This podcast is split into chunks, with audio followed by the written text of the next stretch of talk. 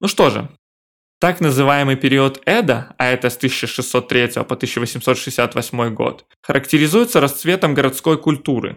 Быстро богатеющее четвертое сословие торговцев и ремесленников Эда, Осаки, Киото и Нагасаки все больше стремилось к роскоши, плотским утехам веселых кварталов и просто к беззаботному времяпрепровождению. Художники, в свою очередь, сосредоточились на изображениях уличных сценок, чайных домов, театров, праздничных шествий, то есть на повседневных заботах и развлечениях горожан, которые впервые в истории японского искусства стали не только героями художественных произведений, но также и активными покупателями этих самых художественных произведений. Все то, что в западной традиции принято называть бытовым жанром, а в Японии фудзоку га, они же картины нравов и обычаев, стало даже популярнее традиционного пейзажа.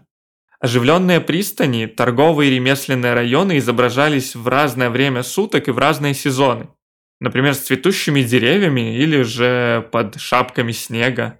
Первые 10 листов из своей серии 36 видов Фудзи, а также позднюю серию 100 знаменитых видов Эда, Анда Хиросига посвятил видам восточной столицы и его жителям. В них мы можем найти и шествия по улицам района Саругатё, на которой располагались знаменитые магазины тканей, и рыбный рынок Уагаси. Городские пейзажи в рисунках мастеров укиё-э с одной стороны подчеркнуто реалистичны и хорошо узнаваемы, а с другой стороны в них часто встречаются мотивы мистики и народных поверий. Например, среди листов 100 знаменитых видов Эда встречается изображение огненных лис, которые, согласно легенде, владеют волшебством и служат синтоистской богине Инари, а также собираются стаи в новогоднюю ночь под деревом Эноки.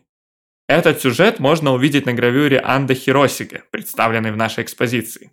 Встречаются в произведениях графики и просто юмористические сюжеты.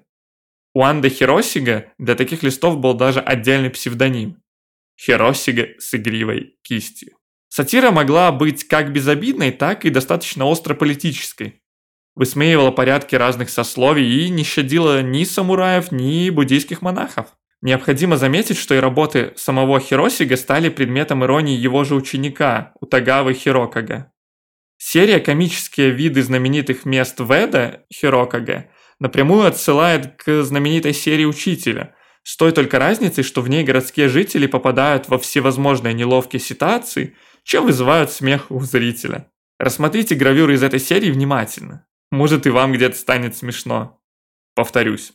Утагава Хирокага, серия «Комические виды знаменитых мест Веда». А я пойду дальше.